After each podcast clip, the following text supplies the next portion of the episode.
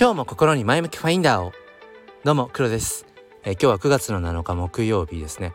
えっ、と昨日は珍しくあのこのスタンド FM を予約投稿したんですね。だからえっ、と一昨日の晩に撮ったものを昨日の朝5時かな、え、予約投稿したんですけどなんかねえー、喋っていた時もそうだし、えー、翌朝自分自身でその配信を聞いた時もそうなんですけどなんかねピンとこなくて、うん、やっぱりねあのー、まあ、これ人によりけりだと思うんですけど、うん、その時に撮ったものをその時やっぱ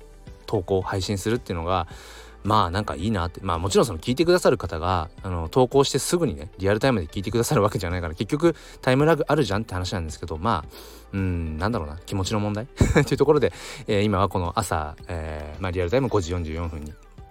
え収録をしていますというところですね。え今日はですね、えー、NFT を始めてよかったことっていうのを改めて話していきたいと思います。まあ、NFT を始めるって日本語的にはちょっとおかしいんですけどまあその辺はご容赦くださいってところですね。で僕は NFT クリエイターを1年うん数ヶ月そうですね、えー、まあやっているんですけども要は自分の、まあ、作品アートを、まあ、NFT non-fungible token と言われる、まあ、そのデジタルデータデジタルアートなんだけれどもそこにブロックチェーンというその改ざんができないという仕組みを組み合わせることによってこのデジタルアートは、えー、この世に一つだけですよ。まあ厳密に言うと一つだけではないです。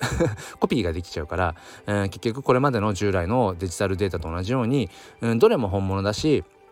えー、複製可能だと。ただそこにその所有者という概念が NFT にあるのでそのこのアートを、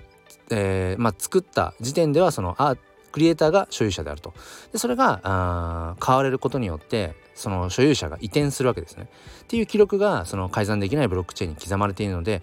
まあ、結果的にこの作品は、まあ、この世界に一つ、まあ、それがクリエイターが一点物として販売した場合は一つ、まあ、中にはね同じ絵柄のデジタルアートなんだけれども、えー、このように10点とか100点、えー、作りますよっていう場合もあるのでまあそれはね、えー、もちろんうんものによりけりっていうところなんですけどもまあそんな形で自分は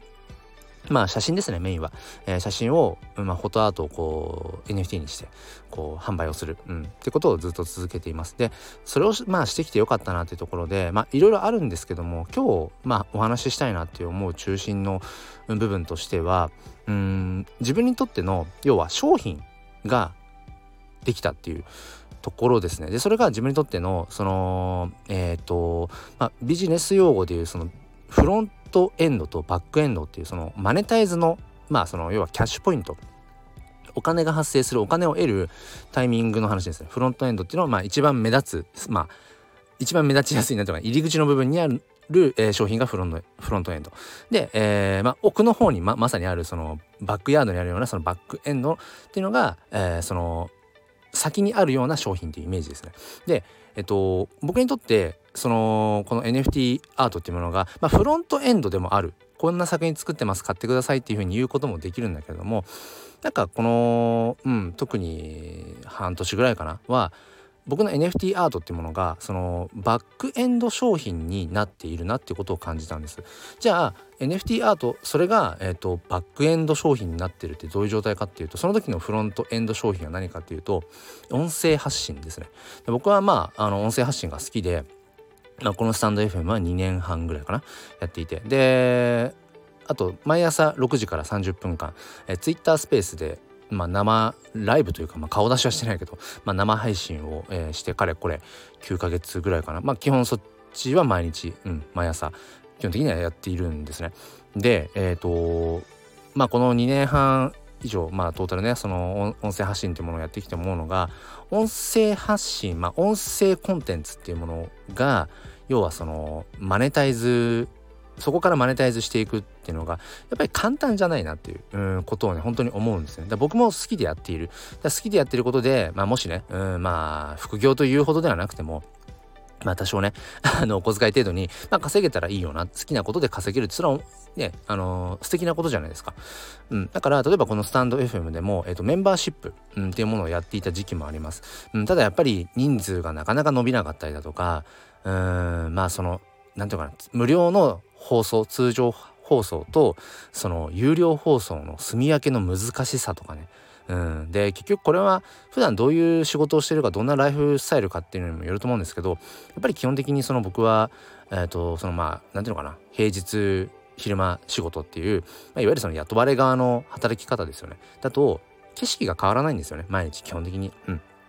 出勤する時のそのまあ道のりも同じだし、えー、職場のまあね顔ぶれもまあ変わらないわけだしなかなかそういう意味での景色が変わらない中でうーん他の人たちがその衝撃をね、受けるような 体験とか、えー、目から鱗みたいな、うん、経験っていうのをこう作ることがなかなか難しいんですよね毎日同じ景色同じ環境にいると。だからそういうまあ普段どんなうん生き方をしてるかっていうところもその音声コンテンツでその無料と有料の住み分けをできるかっていうところもね変わってくるかと思うんですが、まあ、僕がその今自分の置かれた環境の中で、えー、日々音声発信をしている中ではその音声コンテンツそのもの自体をうん何て言うのかなこうやっぱりマネタイズにつなげるのは、まあ、なかなか難しいなってことを、まあ、感じているわけですね。で例えば、えー、毎朝6時から30分やってる、えー、ツイッタースペースなんかもそのツイッタースペースをまあありがたいことにね、うん、毎日、えー、誰かしらが来てくれるっていうその、うん、固定で聞いてくださる方っていうのがまあこの9ヶ月近くまあ、その人の入れ替わりはあれどやっぱり常にいてくださるっていうのはそれは本当にありがたいことだしまあそれは自分を褒めてあげていいんじゃないっていう。ちょっとね、えー、手前味噌ですけどそんなことも思ったりすると。ただじゃあ毎日ツイッタースペースをやっていてそれがお金になるかっていうとまあならないですね直接ね。うんまあそれはうんプラットフォームの、まあ、仕組みの問題かもしれない。まああのーゆくゆくかなそのツイッターまあえっ、ー、と改め X、うん、がそのまあ、ツイッタースペースみたいなもの。うん。なんかそういうところでいわゆる投げ銭みたいなことをできるようにまあなっていくような話はちょっと聞いているけれども、まあ、なかなかやっぱりうん難しいところがありますね。まあ、現状は少なくともそのツイッタースペースをやってることでマネタイズっていうのは直接的にはまあできないわけで、うん、だけど自分は音声発信が好きでやっている、うん、でもどこかでその自分が、うん、やっぱりその日々やっていることがマネタイズにつながるかどうかっていうことを考えるのはやっぱり大事なことだと思うし、うん、で日本人はとかくこういう、うん、どうやって稼ぐかとかどうやってマネタイズしていくかみたいな話やっぱりあんまりなんだろうなうんお金もらえることは好きだと思うんですよ。お金は好きなんだけどだけどなんかうんこれでいくらいくら稼ぎましたとか何々の稼ぎ方とかちょっとこう斜めに見ちゃうところありますよね。僕もあります。まあそれはまあ日本人のそのマネーリテラシーの乏しさっていうところとやっぱお金っていうのがどこまでいっても手段なはずなんだけど、えー、手段として割り切っていないっていう、うん、本当はお金が欲しい。うん。はずなんだけどなんかそのお金のうん、まあ、稼ぎ方とかどうやってお金に結びつけていくかっていうところをうん意外とこう、まあ、知らなかったりとか、うん、そこを追求してる人が少ない、まあ、要はだから1日8時間とかね、えー、まあ、労働したらお給料がもらえるっていう。うん。まあその形がやっぱ一般的だしだからいい大学出ていい会社行けばそれでもう人生安泰って思ってしまうその、うん、ある種思考停止状態になってしまう。で僕はまあそんな偉そうなこと言えないですけど、うん、結局自分も雇われ側だしね、うん、言えないんだけども、まあ、せめてその NFT クリエイターという立場で活動している中では、まあ、そのどうやってマネタイズをしていけるんだろうかとか、うん、どうやったらその自分がしている行動アクションがそれが回り回って誰かのためになってその誰かのためになったというかその価値がお金にどうやったらその変換できるんだろうってことはやっぱり日々考えていて。で話が回りくどくなったんですけどその毎朝スペースをやっています。でその、えーと、スペースを、まあ、続けている中で僕はその NFT アートという自分の商品を、まあ、持っていることによって例えばスペースに来てくださった方があ初めましてなんだけどうん翌日からまあまた来てくださった。この方、えーと、すごく自分の話に耳を傾けてくれてる、まあ、あの興味を持ってくださってるんだろうななんていう方が例えば、えーまあ、自分が新しく NFT アートの作品を出したタイミングとかで買ってくれたりすることがめちゃくちゃあるんですよ。本当に、うん、もうこれはもうこの9ヶ月近くコンスタントにありますね。そう。スペースに来て毎日来てくださってる方スペースを30分間こう聞いてくださってる方、まあ、30分聞いてくださるっていうことも本当ありがたいんだけどでそのそこで知り合った方があ、まあ、いろんな理由あると思いますよ。黒さんが毎日こうやってうん何かね音声発信スペースをやっている。うんそこにまあ応援という気持ちで自分の作品を買ってくれるっていうこともあるかもしれないし単純に自分が作っている NFT アートにこう魅力を感じてくれて買ってくれているってこともあると思うし本当にこのうん、なんだろうなスペースに来てくださっている方聞いてくださっている方が自分の NFT アートを買ってくれるってことが本当に多くてでそれは僕はある意味毎朝スペースがフロントエンド商品。まあ無料ですね。なんだけど、えー、僕のことをこう知ってくださっていく中であ黒さん作品こういう作品作ってるんだとかっていうことを知っていく中でバックエンドにある商品としての NFT アートをまあ買ってくれるというところにつながっていく。別にそれを狙ってたわけじゃない。でもでも狙ってない買ったわけでもないんだけど、うん。まあ、そういう風な設計ができたら面白いなとは思ってたんですけどまさにそれがこの9ヶ月間振り返ってみると、うん、結構それが動線としてあるなあなんてことを、うん、思いました。うん、そう。だからなんだろうな。まあその NFT アートを売るためにスペースをやってるかっていうと別に全部100そうではない、もちろんそれも多少はありますよ。うん。ね、それは多少はあるけれどもなんだろうな。その結局フロントエンド商品である無料の音声音声コンテンツ Twitter スペースというもの自体ではマネタイズはできないけれども僕がその NFT クリエイターで自分の作品を作っているという別の、えー、まあ何て言うのかな？うん自分のまあその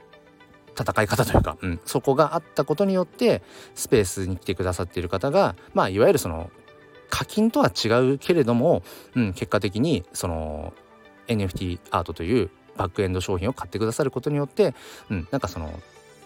そこに、うん、お金がこう発生しているっていう、うん、だからそれはまあ一つ僕が、NFT クリエイターをやっていてよかったこと、うん、やっていたよよかったというかなんだろうなまあその面白さ、うん、自分自身がその体感できた。そのフロントエンド商品っていうのとバックエンド商品っていうの。はなかなかその話では聞くけれども実際自分でそれを構築するってすごく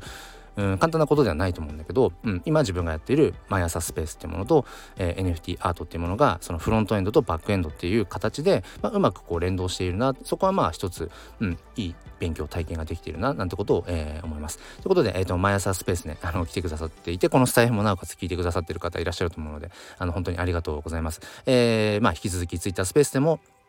なんだろうな、こう、深みのある話をしていきたいと思うし、えー、NFT アートも、そのアートとしてね、うん、かっこいいものを引き続き作っていきたいと思うし、このスタイフはこのスタイフで、またその、まあ、スペースとは違う切り口でね、えー、話していけたらなんてことを思っています。ということで今日は、えー、音声コンテンツはなかなかそのマネタイズ難しいけれども、バックエンド商品をと持っていたら、その音声コンテンツと組み合わせると、えー、結構そこで動線が生まれるよというそんな話をさせていただきました。やばい、あと5分後に、えー、Twitter スペースだ。ということで、今日も良い一日をお過ごしください。そして、心に前向きファインダーを。ではまた。